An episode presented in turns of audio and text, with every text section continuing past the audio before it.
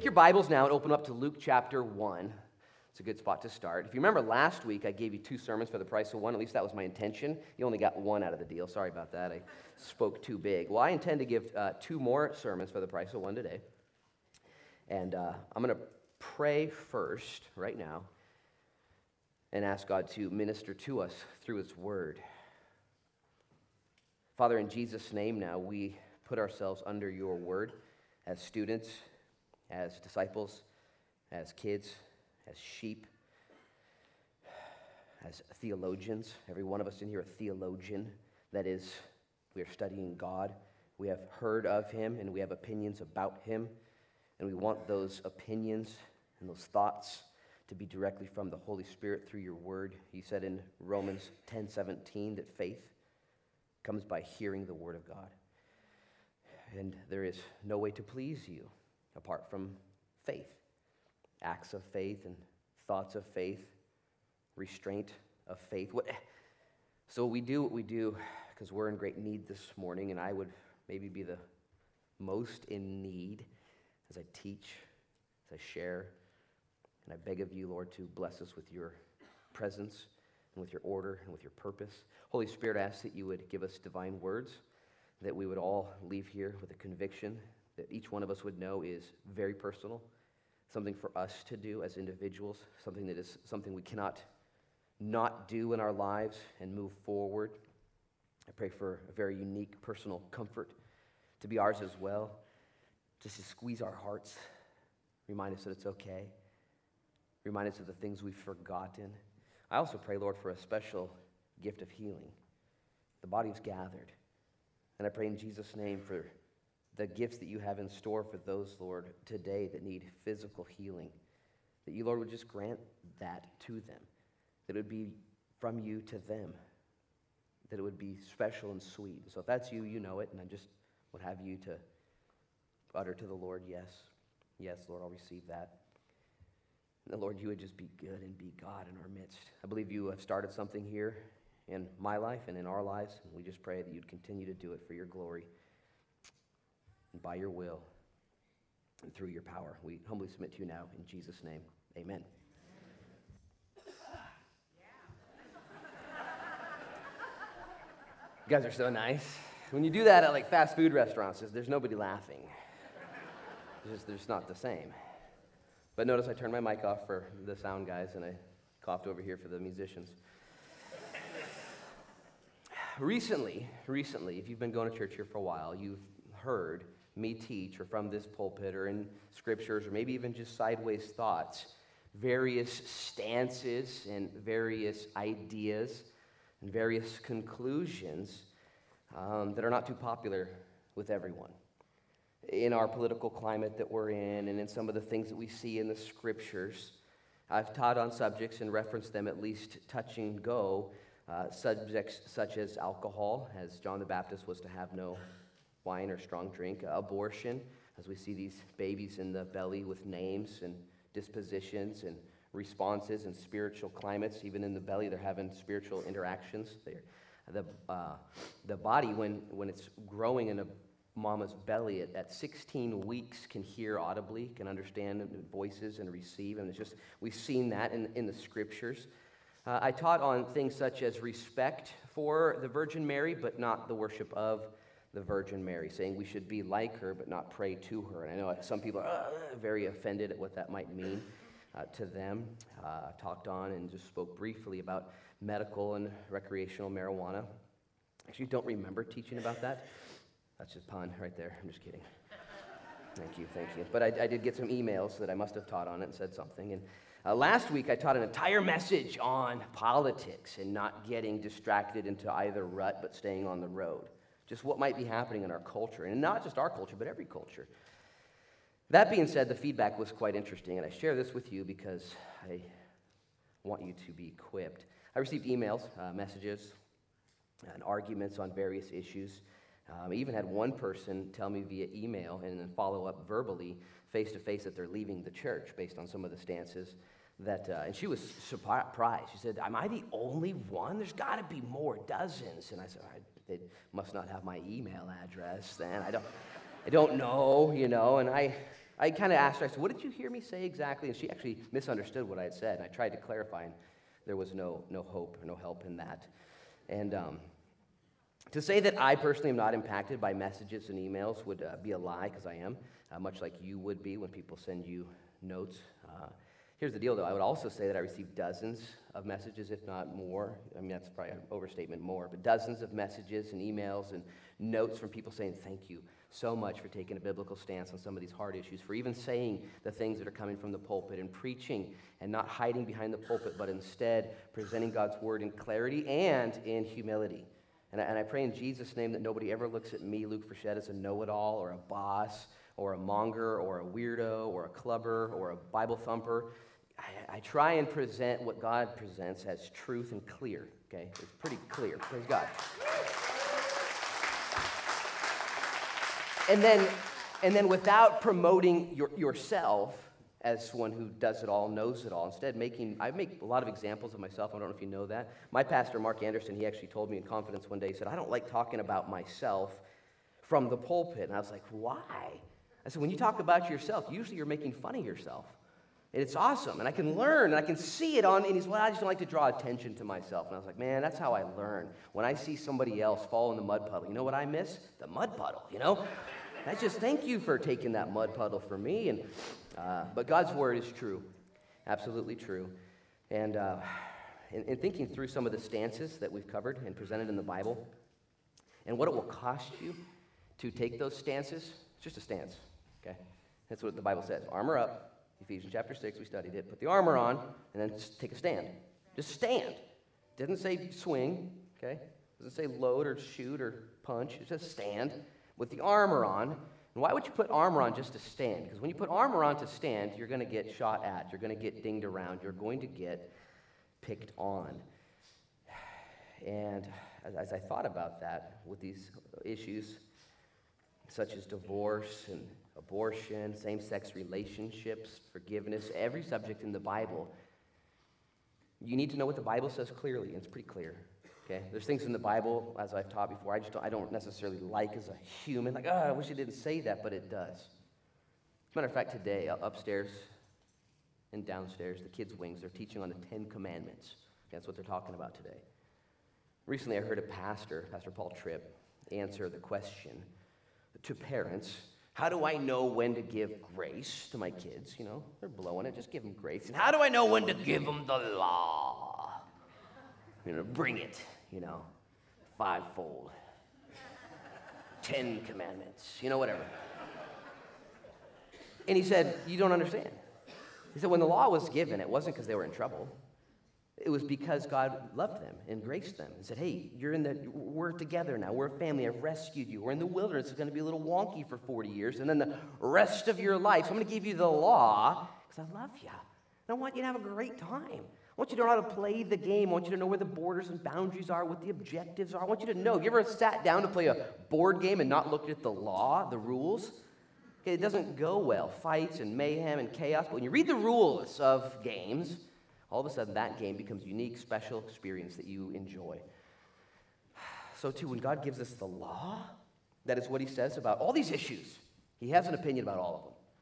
When he says, this is what you should think about this, I don't want to think that. Well, that's because you're wrong, okay? It's because you haven't understood the heart of God. And when you truly take time to understand the heart of God, the grand meta-narrative, and the kindness of God, and the severity of God. And when you choose to look at God holistically, even though you have to put some armor on and stand and get shot, which is going to happen, spiritually, emotionally, it will happen when you take a stand for the truth. Here's the deal, though.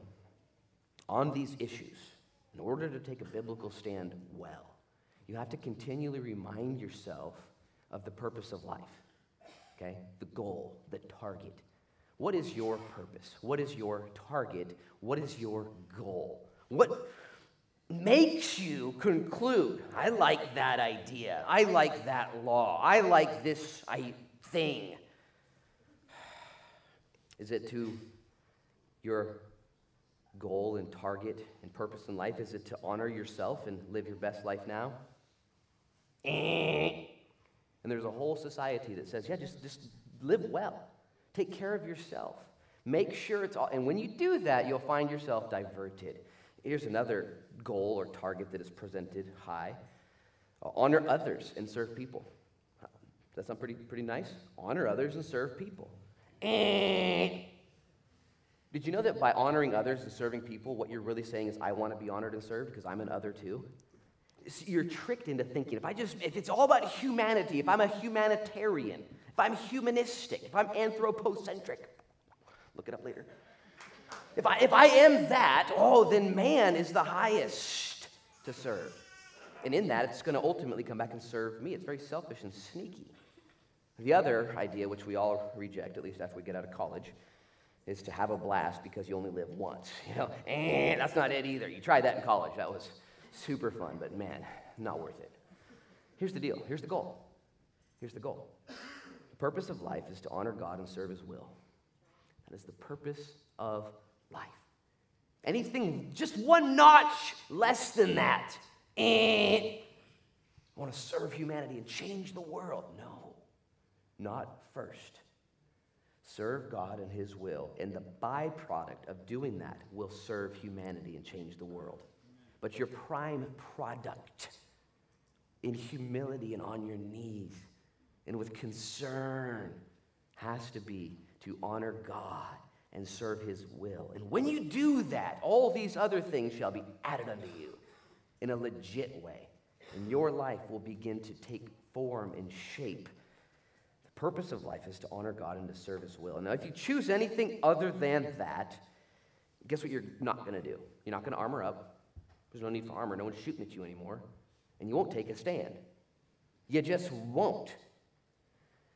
Instead, you'll take your armor off, and you'll fall down for whatever's most tempting to you or pleasing to the culture. Don't raise your hand, but have you done this before? Have you not stood for what God says is clear? Just, I want to honor God and his will, and find out what that is and stand and armor up. I don't really want to do that. Instead, you'll take armor off and you'll find what's pleasing to culture or what's tempting to self. We've all been there. It's a compromise. It's a compromise. I used to have a car. I think it was in 1997. Probably flatter myself. Probably 93. I don't remember. It was a Nissan Pathfinder, though. The thing was legit. And the people that sold it to us had a pit bull. And there was a sticker on the dashboard. And if you took the sticker off, it was where the pit bull had tried to get into the glove box. They had gone to the Crystal Ballroom in Portland to go partying and left some dog treats in the glove box with the dog in the car. And the dog thought, I like this game. I like this. Anyways, when we bought the car, they gave us a new thing to put in, but we never did. A new sticker. Yeah, we actually had a sticker. We took theirs off, and we put ours on, and ours just said, compromise kills. This was there for many years, just right? Compromise kills. We got it at a Christian concert. Any compromise will slowly take you off. Now, I saw some of the people that I offended at Fred Meyer's. You guys ever been to Fred Meyer's before? It's like SBC North, okay? It's like SBC 2.0. I mean, you go there, and there's hoodies and people. There's a place to put offerings. It's for food. It's different, and it's bizarre. It's kind of fun. And there's so many, it's so fun. And here's the deal, though. I'm just telling you my story. I'm telling you my story. Because I get to talk today. And I saw these people. I was like, oh, man, I offended that person specifically. I know so. I could tell, and I offended them. And I felt bad for having rubbed them the wrong way. And I felt bad for being misunderstood and rejected because of my own beliefs. But Proverbs 29, verse 25, tells us that the fear of man brings a snare, but whoever trusts in the Lord shall be saved. You ever heard that verse before? The fear of man. To be afraid of what others think of you. To not do what you know is right because, man, they're going to misunderstand me. They're going to think I'm a bigot and a weirdo. They're going to reject me. They're not going to do business with me. They're going to leave the church. Living that kind of lifestyle, the Bible says, implicitly is a snare. Now, not a snare like a snare drum, like Luke Orwinsky plays, because that's cool. Different kind of snare. A snare is what you would use to entrap an animal. And then not to domesticate it. You would entrap an animal to kill it. And when you and I live in the fear of man, what are they going to say? What are they going to think? How am I going to? I can't post that. Can't check into South Beach Church on a Sunday morning. They'll know. I don't want them to know. Listen, that'll bring a trap. You'll be trapped. You'll be destroyed. But the fear of the Lord, the fear of the Lord, whoever trusts in the Lord shall be safe. Now, I'm not here to please man, and you're not here to please yourself. If you're living to please others, you're really just living to please yourself because, like I said, you are an other. The goal of life is to please God and not man. And if you do please God, you're going to serve your mankind well. So let me just say this. You got to know what the Bible says and believe it. That's what we do here on Sundays. I hope you're learning stuff. I hope you're learning. Every time I teach through a book, Romans or Dan, I just see so much that I didn't see before, forgot. And I hope you're learning. Oh, okay, now I know what I believe. Now I know. If you, though, are coming to conclusions and believing, can I just say this? Walk in love. Okay, that's what you got to do. Walk in love. Love people more than yourself. Love people, more than your own stance, more than your own doctrine. As a matter of fact, I was in many debates when I was younger. I try not to debate now. It's just not worth it to me.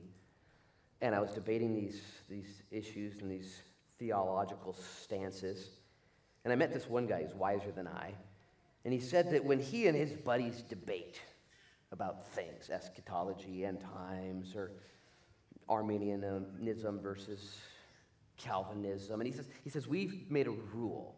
We don't debate each other anymore unless we're knee-deep in ministry, unless we are in the trenches with the lost, unless we are serving those less fortunate, unless we're loving people. Really, and you can trick yourself into saying, well, I love people, that's why I stay home every day. That's why I study my Bible. You know, love is a verb, love is an action. Walk in love. Truly love people. And the conclusions you come to about what Christ has said will then be coded in love, and love covers a multitude of sins. Be careful, be very leery of coming to theological conclusions and loading your gospel gun and looking for somebody to pump full of love. Be careful of that. Know what you believe, but walk in love. Walk in love. Also, speak in humility. Really think about how you sound on Facebook or with your in-laws or friends. You won't come across as weak, you'll come across as meek, and meek is power when you speak in humility. Also, serve with energy. I have known way too many Christians that have good theology but poor ministry. Don't do that. And repent swiftly. The best part about being a theologian is learning to repent swiftly. There is a misnomer within Christendom, churchianity. Now that I'm a Christian, now that I'm walking with Christ, I can't sin anymore, at least not let anybody know about it. Repentance is a lifestyle. You know that, right? It's a lifestyle. Oh, men and women, don't believe the hype that now that I've been a Christian for 6 months or 2 years or a decade, I can't let them know I still struggle with this secret addiction, the secrets, and I can't let them know I'm a hypocrite. I think we know you're a hypocrite. The offensive part is when you don't repent swiftly, hide it, stuff it. My kids, I teach them this all the time. I say, guys, gal, 2 boys and a girl, when you blow it, when you sin, if you come to me, okay, with your mistake, and own it, and embrace it, and expose it, the consequences will be so different than if you hide it, minimize it, and lie about it. Nemo, my 7-year-old, has got a real tender heart when it's not blocked by stubbornness. And one day he came in the kitchen, I think I told the story recently, just looked right at me, stone-faced, Dad, you wrecked my bike. I'm like, oh, you all right? Yep, but I ran into your car. And I was actually kind of stoked. I was like, you mean you blasted into it? Yep. I was like, did you leave a mark? He's like, yep. And I was actually stoked. I was like, let's go look. And we went out there and he showed it to me and I looked at it. I was like, yeah, that's a mark. That's right there. You're forgiven. Totally forgiven. It's just a car. It doesn't matter. Thank you, Nemo, for telling me. Thank you, Nemo, for not hiding it from me, for not letting me have to discover it myself. And who did the mark on my car? And I just, such a good Repentance, it's a lifestyle. Careful, Christians. You represent Christ. And if you're not careful, you'll think, oh, I can't blow it ever. I can't be real. The world's watching via Facebook in aisle 2 at Fred Meyer's, and I can't be. Ugh. What demonstrates Christ so beautifully is when a man or a woman or a family repents swiftly and doesn't try and hide it. I've told the story. I'm super digressing. This is horrible. It's a horrible way to start the service. We had this young man, at-risk youth, name was Gabe, in Ashland, living with us. He lived with us for about a year. He's a drug user, and he couldn't stay clean, so his family asked us to have him and give him UAs on the daily and all the rest, and we just brought him back to health to the best of our ability. And one day, he grew up in a Christian family in Canby, and he was at our house, and I don't remember who I offended, but I offended somebody. I did something wrong, personally. I was the patriarch of the house. I either offended him or my wife or my kids. I do not remember. But I do remember I owned it to everybody. I apologized. I repented. I said I was wrong. I didn't minimize or share the sin. I owned it, and he couldn't believe it. So wait a minute. Did you? I've never seen in all of my Christian days growing up in a Christian environment, never seen the patriarch, never seen the one in charge, the youth pastor, the leader, never seen the person so fully own their own stuff in humility without just saying, well, you should have, and I shouldn't, it's the way it is, and I'm the boss, and blah, blah, blah. And it was just repentance on display. I like having the right stance. I don't like being wrong. I hope you do too. I like knowing what the Bible says clearly. But that doesn't mean you're not going to sin in the future or make mistakes or say something dumb. You know what's going to bless your coworkers and your family members and your watchers is when you walk in a spirit of humility and repentance and not a greater than thou mentality. This is going to open up many doors for you, many, many witnesses. And also, as a Christian, and I share all this because this is how my week went in all the reactions to the teachings and taking the stances, and I'm sure it's going to get more interesting in the future. The last thing I would say for you in this list I have here is to trust mightily. Not just swift repentance, but mighty trust. Trust the Lord. There's no fear in trusting the Lord. You have to look to Him. If I trust the government or trust Facebook or trust the likes, the dislikes, and the anger faces on my feed, if I trust all that, I'm going to be all over the place. And so what is the purpose of life? The purpose of life, and they decided this many years ago, the church did, is to glorify God and to enjoy Him forever. It's the great Nicene Creed. To glorify God and to enjoy Him forever. That is the purpose of life. Not to serve humanity. That's a byproduct. Not to be popular. You're not popular anyways. To serve God, glorify Him, and enjoy Him forever. As a matter of fact, just trying to wrap this up and get into sermon number 2. Luke 6:26, Jesus said, we'll see in a couple weeks here in Luke 6. Jesus said, woe to you when all men speak well of you. He said, they hated me first. They're going to hate you also.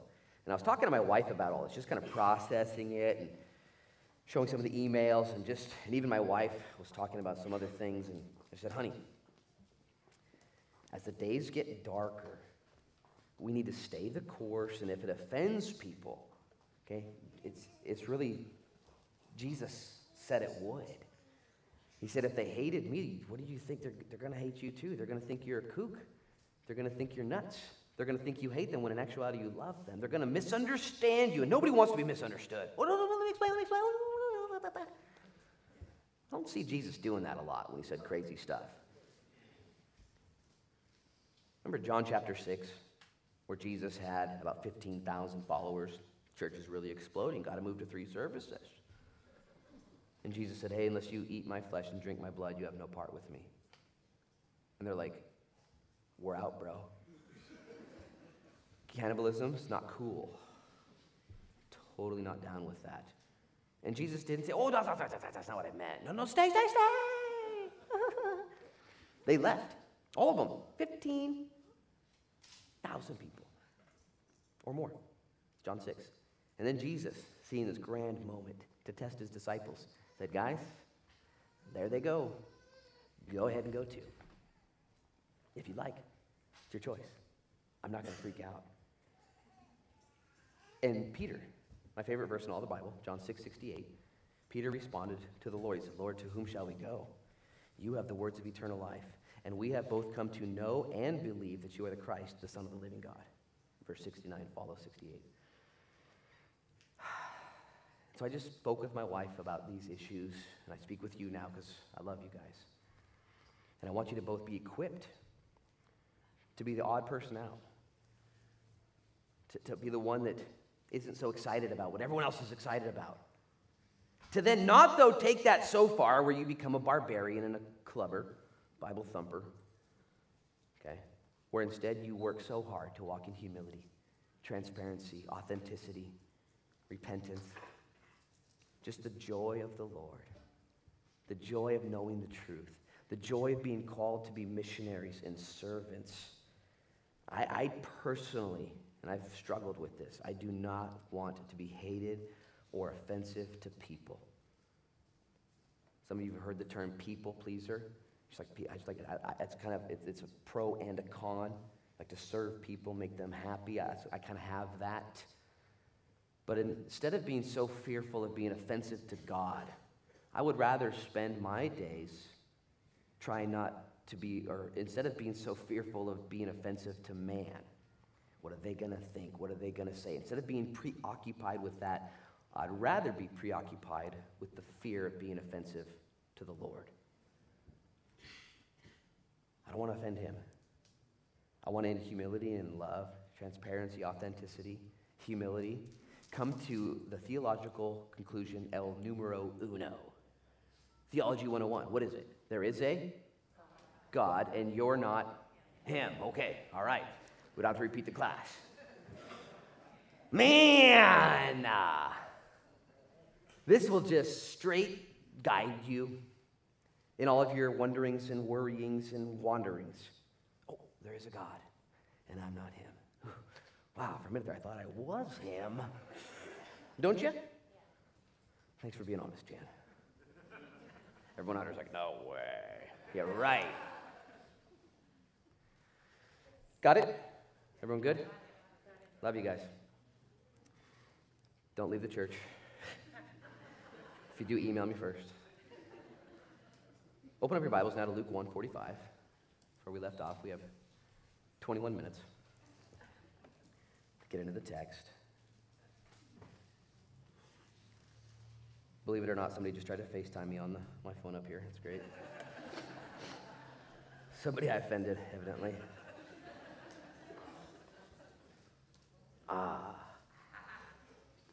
Look at verse 45. Actually, let's start with verse 44 of the Gospel of Luke. I just want you to see this. So beautiful. Oh, my goodness. Elizabeth and Mary are meeting for the first time in a long time. Mary, quite contrary.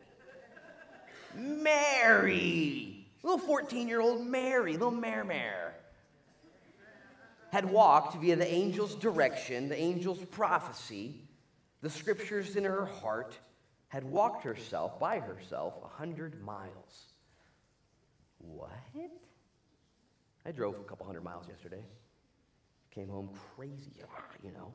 She walked hundreds of miles one way and 100 the other way to meet with Elizabeth, her cousin, her older cousin who was barren and yet who had conceived miraculously a baby, a God baby, a miraculous baby, a 400-year-old prophecy baby.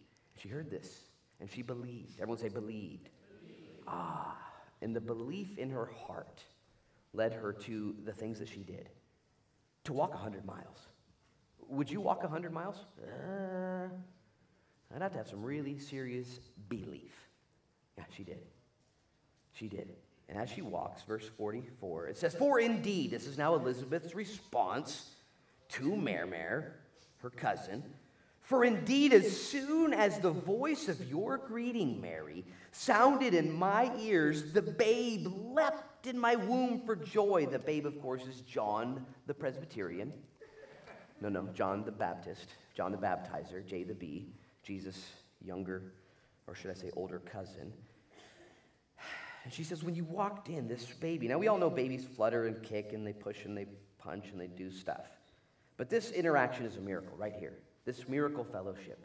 These two girls come together. Inside of Mare Mare's tum-tum is Jesus growing real small. And inside Elizabeth's tummy is John the Baptizer, who would baptize Jesus later, who would be the forerunner to prepare the way. And as they come together, these two gals, all of a sudden the babies start to do exercise, yoga poses, and break dance. And Elizabeth says, this is a holy moment. This is a holy moment. Why is this happening? And then she goes ahead and concludes why this is happening. Verse 45, this is where we left off. This is where we'll start. Believe me, we're trying to start. She says this, "Blessed is she who believed, for there will be a fulfillment of those things which were told her from the Lord." What? Now just imagine little Mary, 100-mile traveler Mary, scared Mary, wondering Mary, in over her head, Mary, young Mary, walks into the room. "Hey, Zacharias, cat got your tongue?" Remember, he couldn't speak. As a matter of fact, we'll see next week that most likely he couldn't hear also, that he was completely dumb because of his unbelief. No talkie, no hearing. And she sees Zacharias, who's not helping her out, and says, "Is Elizabeth here?" And Elizabeth hears it. Oh, oh, oh, and the baby. And just imagine Mary's listening to this now. Whoa, I'm blessed because I believed. And then what comes next is called the Magnificat, Mary's song. This song that just flows from Mary's heart. 14 years old. It's the tune of her lips. It's the overflow of her heart. It's the fruit of what comes out of her. So I'm just going to read it, okay? I'm going to read it and then we'll get back to work, okay? Here, I'm just going to read it so you guys get something today. Here it goes. Ready? "And Mary said," verse 46, "My soul magnifies the Lord, and my spirit has rejoiced in God my Savior, for he has regarded the lowly state of his maidservant. For behold, henceforth all generations will call me blessed." Why? Verse 49, "For he who is mighty has done great things for me, and holy is his name, and his mercy is on those who fear him from generation to generation. He has shown strength with his arm. He scattered the proud in the imagination of their hearts. He has put down the mighty from their thrones and exalted the lowly. He has filled the hungry with good things, and the rich he has sent away empty. And he has helped his servant Israel in remembrance of his mercy, as he spoke to our fathers, to Abraham, and to his seed forever." And Mary remained with her about 3 months and returned to her house. What in the world? This girl pops in looking for her older cousin Elizabeth. Elizabeth says, "I hear you, and when I heard you, woo, stuff started going down. Blessed are you, Mare Mare, for you have believed that everything that God has declared to you is going to happen." And she goes into this song. And I read it quickly. You can read it on your own. Did you know that in this song, just a few verses, in this song, there are over 20 references to Old Testament stories, quotations, and pictures? Out of the overflow of her mouth came 20 references to scriptures. Now, I say that to say this. Mary was a girl. And in that culture, girls didn't get taught to read or write. They just didn't. They would never learn it. It wasn't part of the cultural offerings at that time.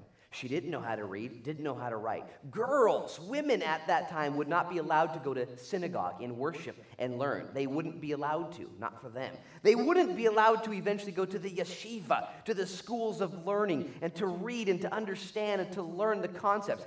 She didn't have that afforded to her, yet at this time when she just is blessed by believing, and what comes out of her is the word that had been stored up. Here's the question I have for you. If she can't go to Bible study, she can't go to Bible school, she can't read the Bible, how in the world, pray tell, does she have the word stored in her heart? Someone tell me.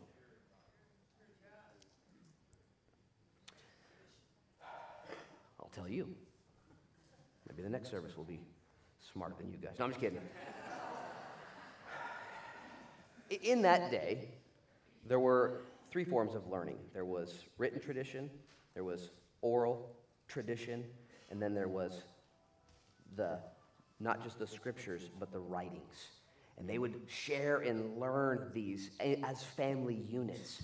This particular girl lived with a family that loved the Word of God, that knew the Word of God, that worshiped the Word of God. The Bible says in Psalm 138, verse 2, you have exalted your word even above your own name, the Bible. Can you imagine a family unit like Mary's? What it must have been like sitting around at night, no electricity, no Facebook, no Instagram, no YouTube, no Netflix and chill. None of that was going on. But instead it was, hey, let me tell you the story of Jonah. Let me tell you the story of Daniel. Let me tell you the story of Elijah. And all the kids would gather together and tell us about Elijah again, Elijah. How many of you guys love the stories of Elijah? You know what's interesting about Elijah is that James, Jesus' little brother, when writing his epistle in the New Testament, says Elijah, Elijah, Elijah. Elijah's just a normal dude. Same countenance, same nature as you and I. Nothing special about him. He's just a normal guy used to do great things.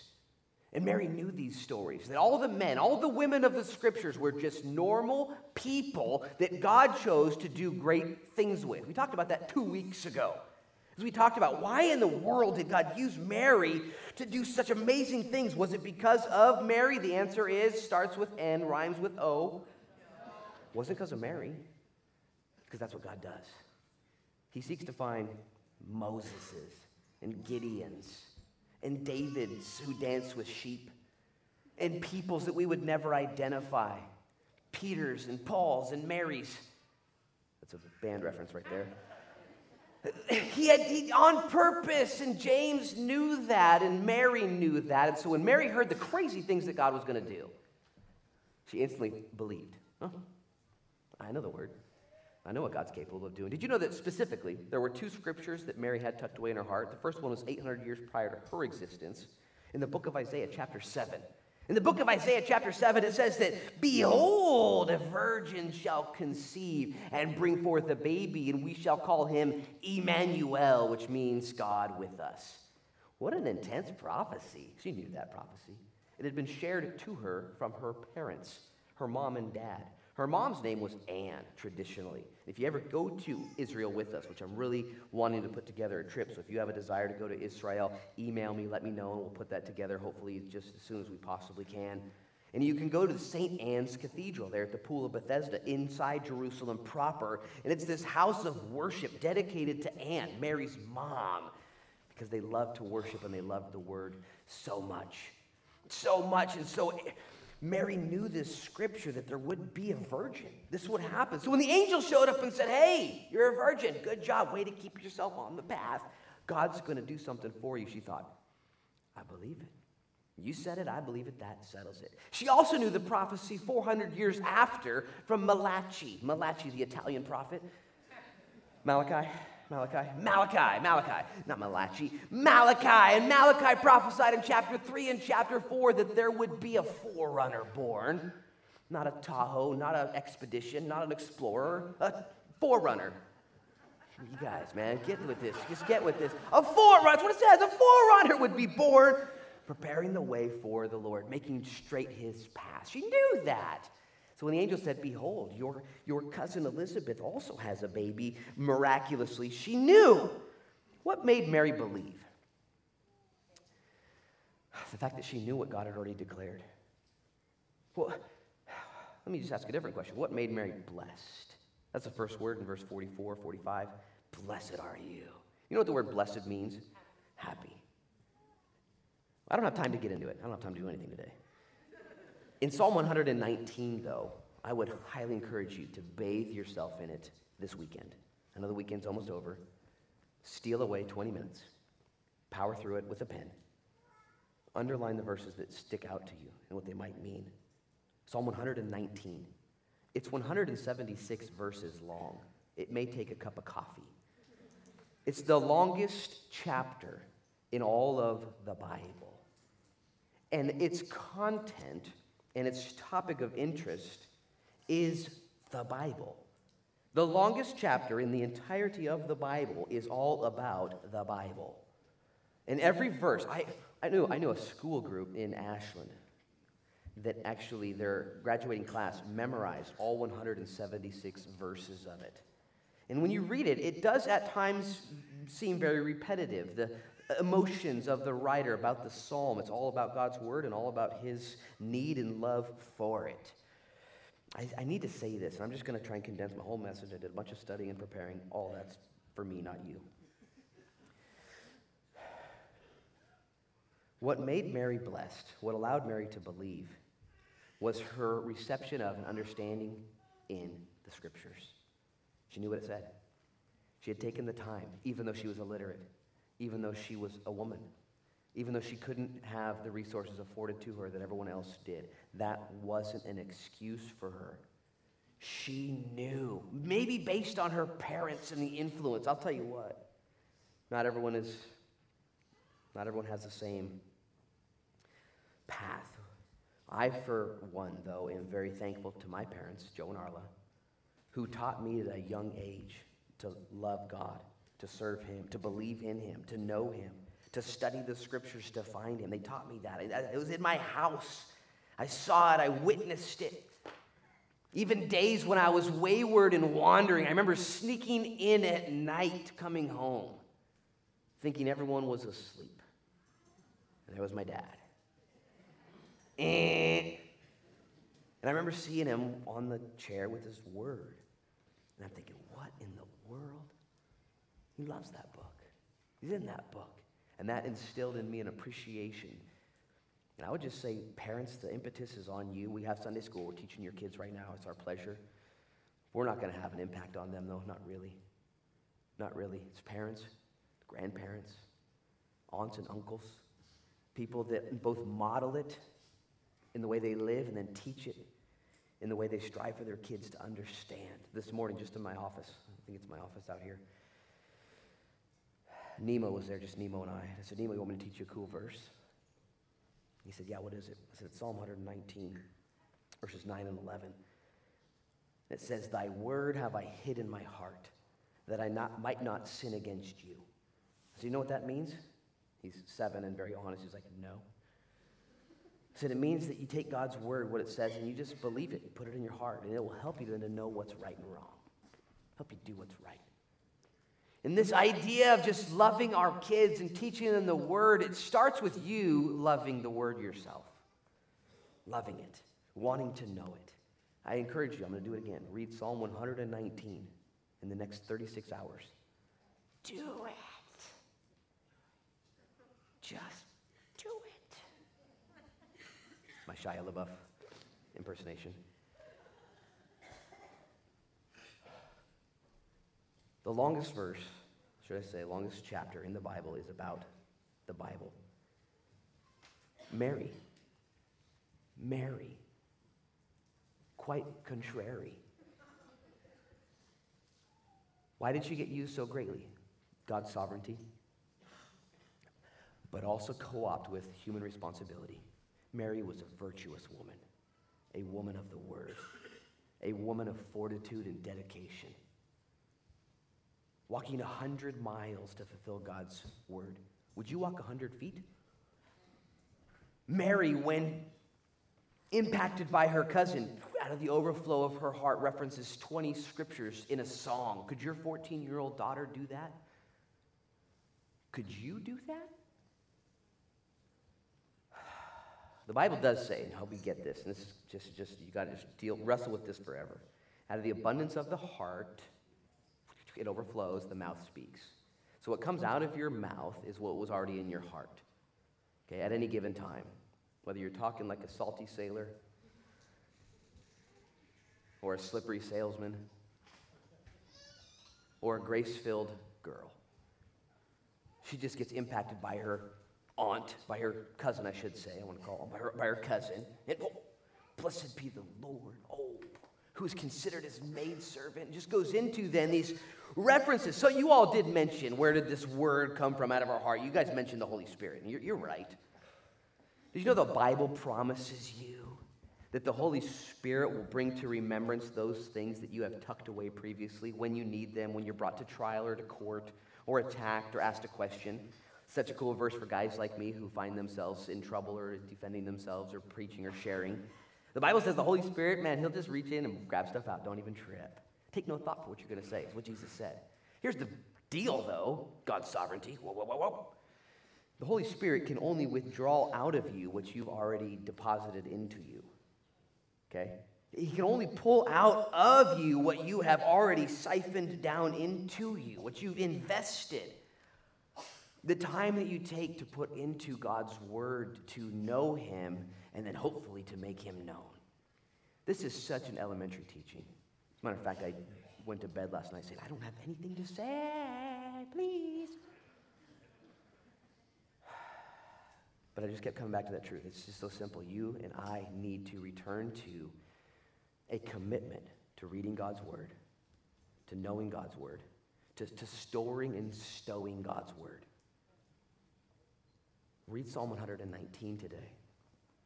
In there, the psalmist says, before, that's a past, before I knew your word, I went astray. Before I did this, I was a weirdo, armor off, falling down for whatever was popular. But now, because I've been afflicted, because I went through the ringer, oh, your word to me. Your word is better than life. And maybe this is a message for me. Maybe God wants Luke Froeschle to look at Mary, and to see the overflow, the beauty, the worship that comes from her. And to intrigue me to not forget where I started my journey with Jesus, my love affair with him and his word. You can't afford not to, friends. You just can't afford not to be a person of the word, a family of the word. And maybe you are here and you say, I believe it, back off, Pastor. I'm all in. I just don't got time for it. You're not all in then. You believe. Your belief is an action. So many excuses come to my mind. I'm tired. I don't have time. I don't know what to read. I get that all the time, and I understand. I just don't know what to read. There's so many things. Pick a book. Pick a chapter. And get so familiar with it. Start with Peter. Okay, Peter's a total knucklehead. You can all relate to Peter. Read First Peter. Peter, speaking to the pilgrims, the sojourners, the ones walking through a strange land in a fiery trialless time. Oh, Peter ministers to my heart. Yeah, but there's so many questions. I have so many things I don't understand. Google it. Have you not Googled it yet? I get texts all week long, and emails too, mostly texts, all week long from a couple people. Look, what is Jesus even saying in this verse? What is happening here? What does this even mean? What is this? I love it. I love it, Noah. I love it when people text me, and I go, what does it say? And I go into the jails, and I say, just read, tuck the word away. It's not new. It's not a secret formula. It is the way to be blessed. As a matter of fact, Psalm 119, verses 1 and 2, begin with, blessed. Blessed is the man. Blessed is the woman. Blessed literally means happy, the happiest people in the world. If I had happy pills up here, okay, that guaranteed to make you happy with no side effects, if I had a bucket of happy pills, every one of you would say, all right, I'll try anything Pastor Luke says. You know, take the happy pill. Makes me happy. Listen, your happy pill is the word of God. God's presence. Knowing what he said, knowing who he is, knowing what he's doing. Everything else is a counterfeit, is a slow digression. Mary. What made Mary so great? Two things. Charistao, grace, great grace, the same word used to all of you who believe. And Mary was a woman of the word, which led to her being a woman of virtue, a woman of purpose, a woman of humility, a woman of great energy and fuel.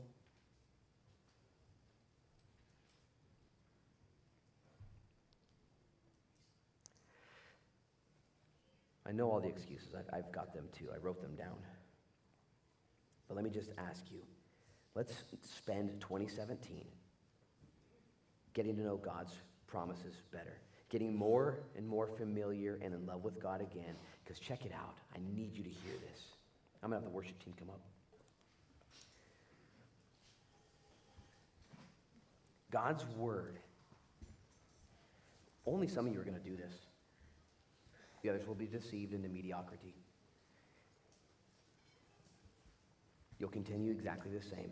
You'll have looked into the truth and gone away forgetting what you saw. I pray not. I pray not for myself. The stakes are too high. The goal, glorify God and enjoy him forever, is too precious not to. Do you realize the distractions that are among us nowadays away from this word? The self-interest, the apps and the gadgets, the Facebooks and the Instagrams and the YouTubes, all of the things. I love technology. I have it all. I've got accounts to all of them.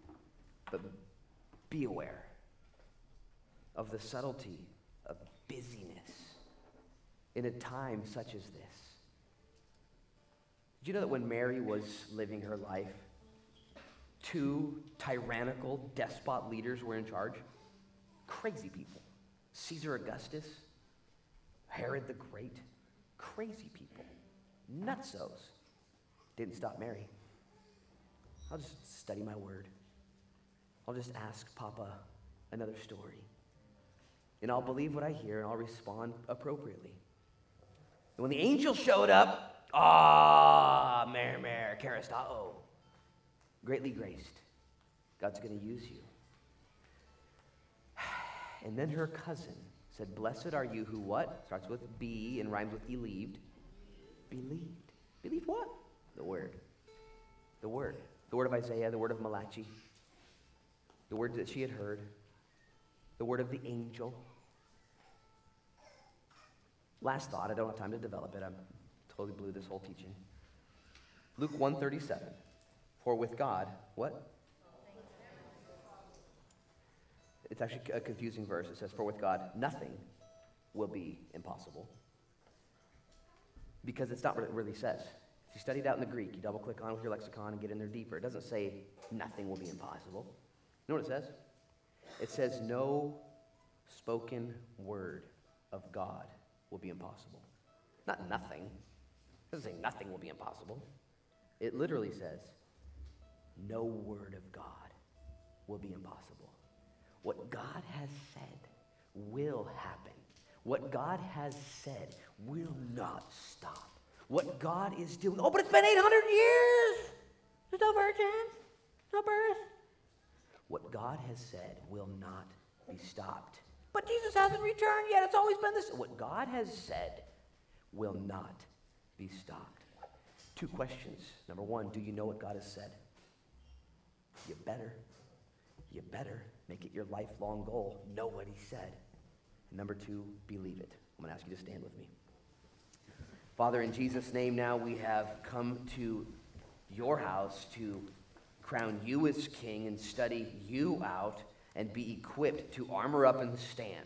And I pray in Jesus' name, Lord, such a simple teaching, such a simple exhortation, that every man and woman here would have been washed by the water of your word, that we would be equipped, Lord, for such a season as this, to not just armor up and stand for the world to see, but to also be blessed internally like Mary, to have that same virtue, drive, dedication, discipline. Lord, I'll be the first to repent. So much else goes in. So much else goes into my mind and my ears and my eyes. And I push your word away so easily. I'm sorry, and I need your help.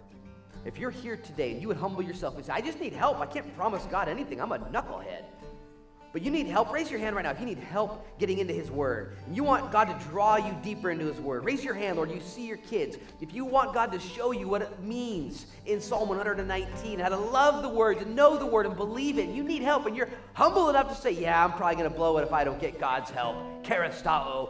greatly favored, greatly graced. Raise your hand right now. Lord, do this, and may we not be idiots in the way we structure our lives, but instead may we make room for you on the daily. We love you. We come to the table now and celebrate the grace that covers all sins, the love, Lord, that paid for all iniquities, the Jesus that we're looking for and proclaiming his soon return. In Jesus' name we pray. Amen.